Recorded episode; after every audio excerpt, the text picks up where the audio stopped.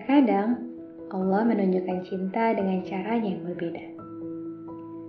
Di balik ujian yang Allah beri, menjadikan kita lebih kuat dari yang sebelumnya. Allah yang Maha Tahu pun tahu bahwa manusia bisa saja lelah.